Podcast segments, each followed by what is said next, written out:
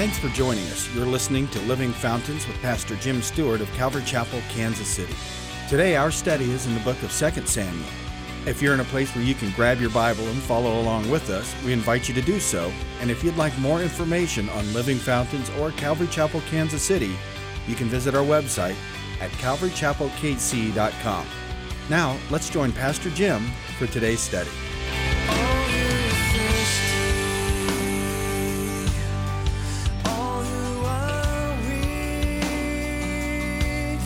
Just come to the fountain.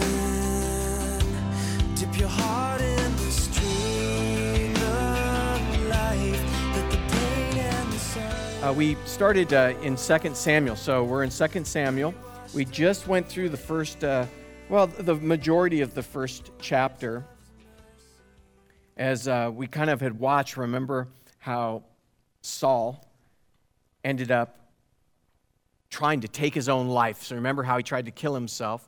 He tried to, you know, thrust himself through, you know, like fall on his spear and stuff. And as sometimes our attempts to do away with our, ourselves or our problems, it doesn't quite go that easily.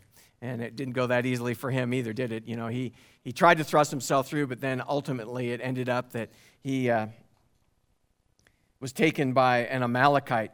Ultimately, this guy comes along and finds him there and, and uh, talks to him. And, and he says, Man, just, just do me in, put me out, man, put me out of my misery, and just do me in. And then we talked about the kind of in typology, you know, how this represents something, and that ultimately the, an Amalekite or the Amalekites were a type of the flesh. And, and I think it's so true that, you know, he wasn't, you know, and for our terms, you know, the flesh just means our, our, our desires for the things that please us, that we want to do to fix ourselves, or that we want to do for us, that, that are, you know, self fulfilling things for us that we think are going to meet our needs, but really ultimately don't. And so that's the flesh, the, the, the drive of the flesh, you know, that, that's just within us. And so Saul didn't, he was told to go and remember utterly, absolutely, that was his instruction was to wipe out the Amalekites, completely destroy the Amalekites.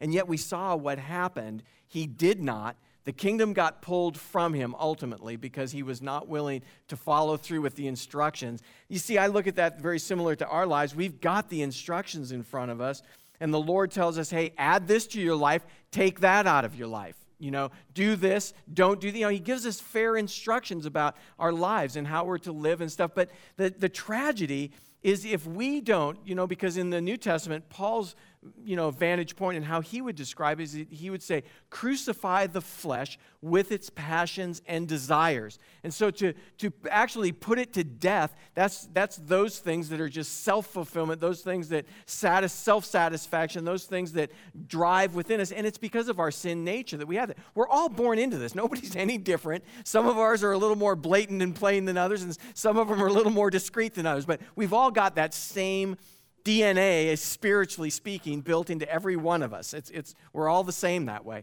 But ultimately, if we don't acknowledge through Jesus Christ that those things have been put to death on the cross, if we don't acknowledge it, ultimately those things can nip at our lives and chew at our lives and ultimately pull us down and away from the things and the purpose that God really has for our lives. That's what happened with Saul. Ultimately, it was, you know, there is no, it is ironic, but there's no coincidence with God. We know that, right? And ultimately, what did we see that happened? An Amalekite was what did him in. The flesh that he was supposed to utterly destroy, he did not, and ultimately it destroyed him. And isn't that true with our lives? That's true with my life or anybody's life. If, if we don't deal with it, then it's going to deal with us. you know, it's just the end result. That's kind of where we left off in some of our thoughts. Saul's uh, dead now.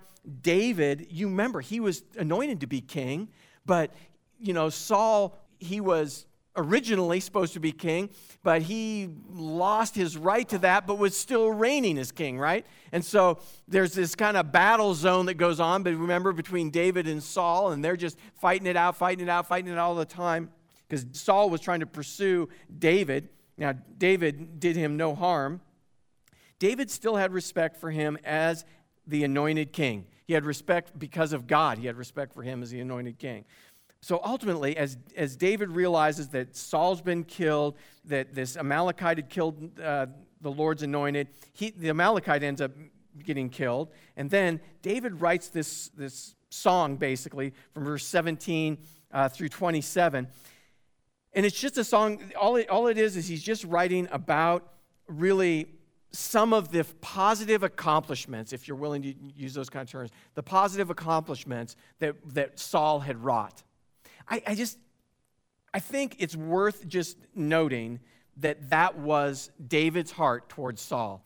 That there's a lot of things that we can find wrong with a lot of different people and a lot of different stuff. But man, at least I love David's heart in this, that he had a, a good, healthy view you know, even though Saul was really kind of a, a, a, really a horrible person toward him, but he still had the right view in the Lord of how God might have used him from time to time, and, and he just tried to leave it at that. He just tried to look at him kind of graciously and just left it at that. So now we pick it up in, in uh, chapter 2. It happened after that, after all that had gone down that David inquired of the Lord. And you remember the last parts of, you know, chapter 27, chapter 28, and chapter 29 of First Samuel when we were kind of wrapping this up, getting close to Saul's life ending. And you remember how David had made, you know, this. Uh, I, I, if I were to take those three studies and kind of put them together in a grouping, it would have been like, who, whose voice are you listening to? You know, it's kind of the way that went. Because you remember, David made inquiry with himself, remember, first. Remember, he, he, he talked, he, he let his own mind help him figure everything out, and it turned to complete disaster. Remember then Saul, remember how Saul then went and inquired of the medium, this witch in Endor. You remember that? So he's got, you know, so he's making inquiries of the darkness.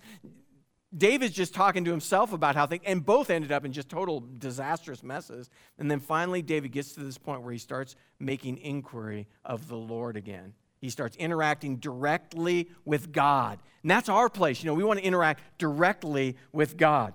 So this is, again, he's in the right play, frame of mind now. He's thinking right about his circumstances. He said, Man, I'm going to make inquiry. So it happened after this that David inquired of the Lord, saying, Shall I go up to any of the cities of Judah.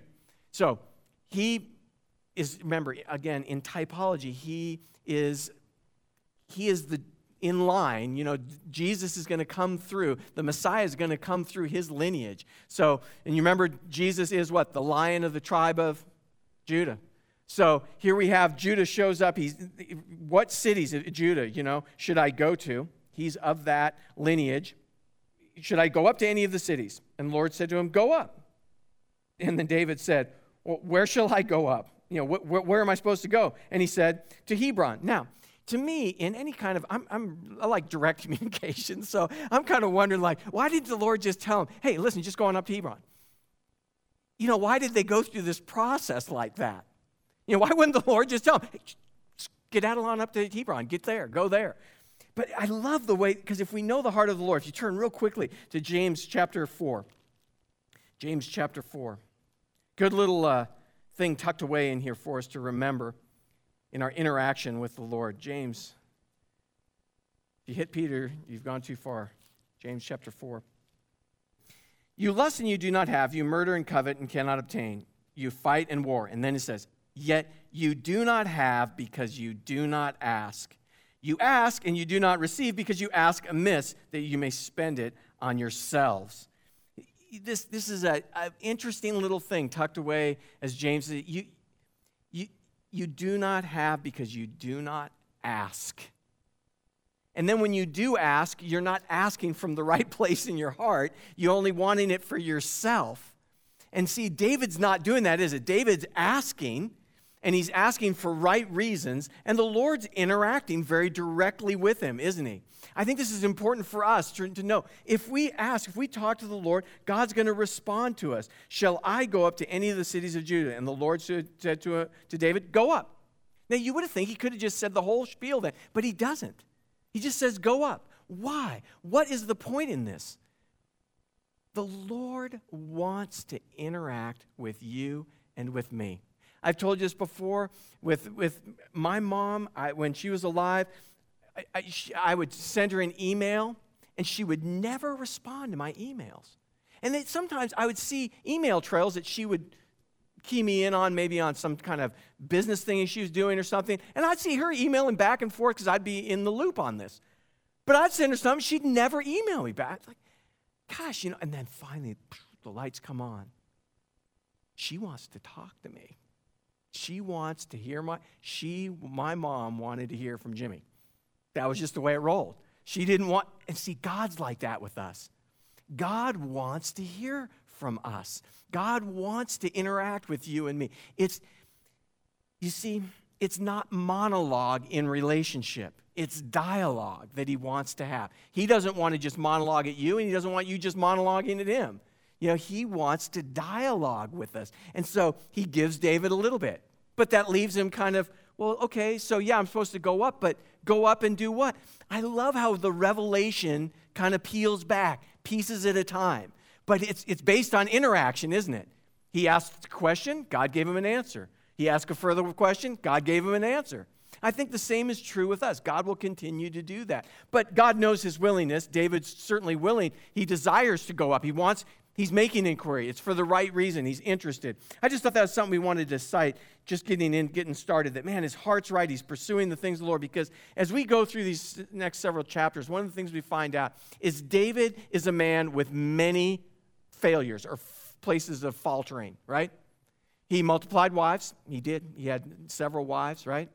We know that's not something that the Lord would want. We, we know that, you know, he, he, he was a liar. He lied, you know, we know that for sure. We've, we've gone to study through that. Adultery, absolutely, 100%, he's a part of that. And yet he's spoken of as a man after God's own heart. Now, that doesn't, God never said in his word that David was a perfect guy, but he's a man after. He's in pursuit of the things of the Lord. God knows the heart. And I caught this one thing on this, and I really liked this thought on this was that there's so many things that we can read through and you can pick apart and be all negative about other people and how they're doing this and they're not doing that right and this is wrong and that's wrong and this and that. And we can do that with David because he's got plenty to pick apart. But also, maybe we ought to look at and not compare our failures with his failures or our strengths with his failures. Maybe we ought to look at all that he did do in the Lord and look at what we're doing. Maybe we ought to flip that around a little bit and look at, say, hey, am I really pursuing after the Lord? He might have messed a lot of stuff up, but man, the guy was pedal to the floor pursuing after God every chance he could. Some stuff got messed up, little carnage on the way, but he was still after the things of the Lord. I think that's good. I think it's good to remember because that is gracious. That's a gracious approach. Wouldn't you want that to be, you know, someone to view you in that heart? You know, that's the way God views us. He knows that we're going to mess some stuff up. He knows we're not going to always do everything just right. But He doesn't base His love or His favor on that. It's grace, unmerited love and favor. It's undeserved. He just loves us and accepts us just as we are. I think this is just a great thought as it's right there in front of us as we're seeing, hey man, he was somebody that was pursuing the things of the Lord, even though some stuff got messed up from time to time. So David went up there, and his two wives also, Ahinoam the Jezreelitess, and Abigail, the widow of Nabal the Carmelite. And David brought up uh, the men who were with him, every man with his household, so they dwelt in the cities of Hebron. So they end up, they move up in there to kind of take over that area. Then the men of Judah came, and there they anointed David king. This is, an, again, another time. This is like the third time they've anointed him as king. You know, this happened kind of a few different times over the whole house of Judah. And they told David, saying, The men of Jabesh Gilead were the ones who buried Saul. And so David sent messengers to, to the men of Jabesh Gilead and said to them, You are blessed of the Lord, for you have shown this kind of. They're not necessarily part of this group of, of people that he's running with. They're not necessarily part of his, his band of people that he's running with at all and yet he acknowledges that they had done something right in the Lord. And he acknowledges that. He says, You are blessed of the Lord. You have shown this kindness to, to your Lord, to Saul, and have buried him. And now may the Lord show kindness and truth to you. I also will repay this kindness because you have done this thing. Now, therefore, let your hands be strengthened and be valiant, for your master Saul is dead, and also the house of Judah has anointed me king over them. So I think it's just kind of a great thing to see that he's willing to honor others that maybe aren't of the same exact thing that he's doing. You know, I, I think it's good for us to see the body of Christ larger than, you know, just our fellowship or our church or the church that we run with specifically. That God's, the kingdom is so much bigger than that. Now, that to me doesn't mean you know, it's just this uh, willy nilly thing, you know, and that we should just embrace every wind of doctrine. Obvi- obviously, I wouldn't uh, teach that or agree with that. But I also know that, man, there's, when good things are being done in the kingdom, it's good to, you know, acknowledge it, you know, and, and say, hey, that's great. And, you know, drop a line to somebody and say, man, that's, that, that's really good. We do a lot of things that in, cause us to interact with a lot of different people, and I think that's healthy for us. I think it's good for us to do that. I think it's a, a, a good thing. Now, we get into some things where the, the war, the kingdom gets split in two, uh, and it, the beginnings of that, those issues anyway. And Abner, the son of Ner, commander of Saul's army, took Ishbosheth, the son of Saul, Ishbosheth. What a, um, this guy's a, a mess. The son of Saul, and brought him over Mahanaim and he made him king over Gilead, over the Asherites, over Jezreel, over Ephraim, over Benjamin, and basically over all of Israel. So now Israel and Judah have two different rulers over them. Saul's son, Ishbosheth, now has been is anointed ruler, and then you've got uh, David over here as, as ruler over Judah. Ishbosheth, uh, Saul's uh, son, was 40 years old when he began to reign over Israel, and he reigned two years. Only the house of Judah followed David. So this is, it's very cut and dry between the two.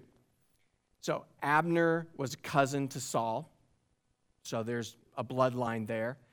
Um, there's some job security issues that could be at stake. You know, he's been busy fighting against David, right? And so now maybe there's could be some issues here. How's this going to really work if we all? But Abner clearly knows that David is anointed, is supposed to be king. This was not some top secret thing. This was uh, known amongst the kingdom. But so he's kind of trying to hang on to things, and uh, kind of this scene gets pretty messy uh, in this next several verses. And the time that, that David was king in Hebron over the house of Judah was seven years and six months.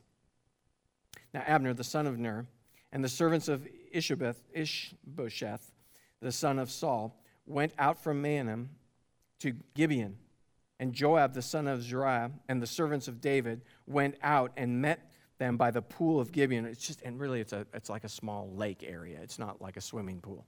So you kind of get the right picture here. And they sat down, one on one side of the lake or pool, and one on the other side of the lake or pool.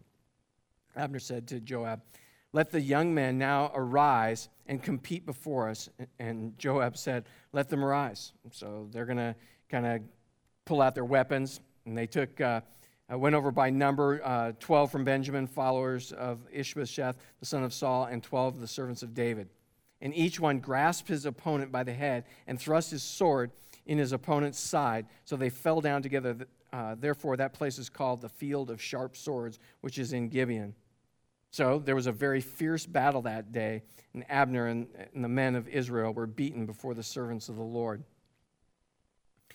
So now he is warring, and this is causing them, these are all God's people, and yet they're killing each other now.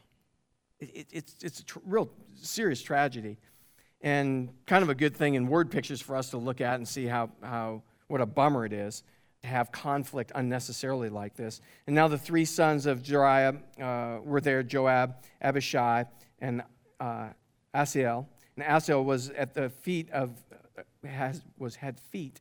His feet, he was real fast. He ran like a gazelle. That's the bottom line to it. And so Asahel pursued Abner, and in going, he did not turn to the right hand or to the left from following Abner. Then Abner looked behind him and said, uh, Are you Asahel? And he answered, I am. And Abner said to him, Turn aside to your right hand or turn uh, to your left and lay hold on one of the young men and take his armor for yourself. But Asahel would not turn aside from following. He was after him. And Abner said to Asahel, Turn aside from following me. Why should I strike you to the ground? Now then, how then could I face your brother Joab? However, he refused to turn aside. Therefore, Abner struck, struck him down, struck him in the stomach with the blunt end of the spear, so that the spear came out of his back, and he fell there and died on the spot. So it was that as many as came to that place where Asahel fell and died stood still. A real, you know, this guy's just, he's killed, he wipes him out. This is, again, this whole interaction with uh, what was happening with um, Abner and how he's fighting and going into all this stuff with him and, and battling. It was just a, a real sign of what's going on with the. Uh, he's yielded really to something uh, going against God's purpose and God's leader. You know, he's, he's fighting with that. And, you know, this is, this is what happens when we take something and are going against God's purpose and God's, God's plan. We start fighting against it, and it really, it's like God's eternal plan for us, and how many people resist the love of God and they start warring and fighting against that. And it causes us a lot of decay in a lot of different ways in our lives. We end up battling with, we're fighting the, the people that are really our own, you know, countrymen, basically. And all this stuff in, in the spirit, it's really horrible what is happening or being revealed. He starts, uh, and obviously, um, it's, it's a family thing. It's, it's caused him to yield to uh, to fight and to get into things because he was Saul's cousin. I mean, what else, what else is he going to do, kind of? Now, if he goes with David, what's the other family members going to think?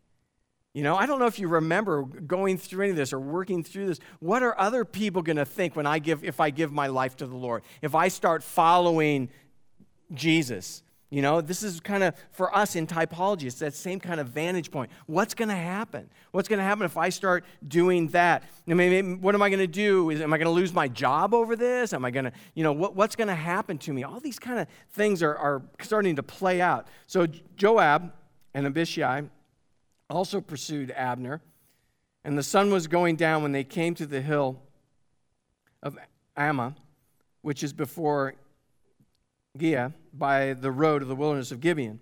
Now the children of Benjamin gathered together behind Abner and became a unit and took their stand on the top of the hill. Then Abner called to Joab and said, Shall the sword devour forever? Do you not know that it will be bitter in the latter end? How long will it be until you tell the people to return from pursuing their brethren? So Abner is now calling out to Joab because this whole thing just breaks out into this big war between David's men and you know uh, Abner's guys, and they're just they're just going at it. And it's just it's it's horrible what happens. And actually, Abner is just is in this spot where he keeps losing battles. He, he's he's fighting, but he's losing the battle.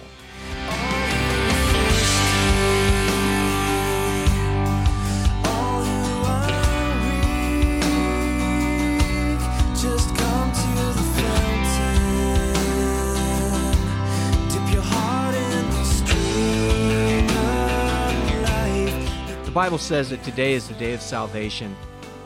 Maybe listening to the message today, God speaking to your heart.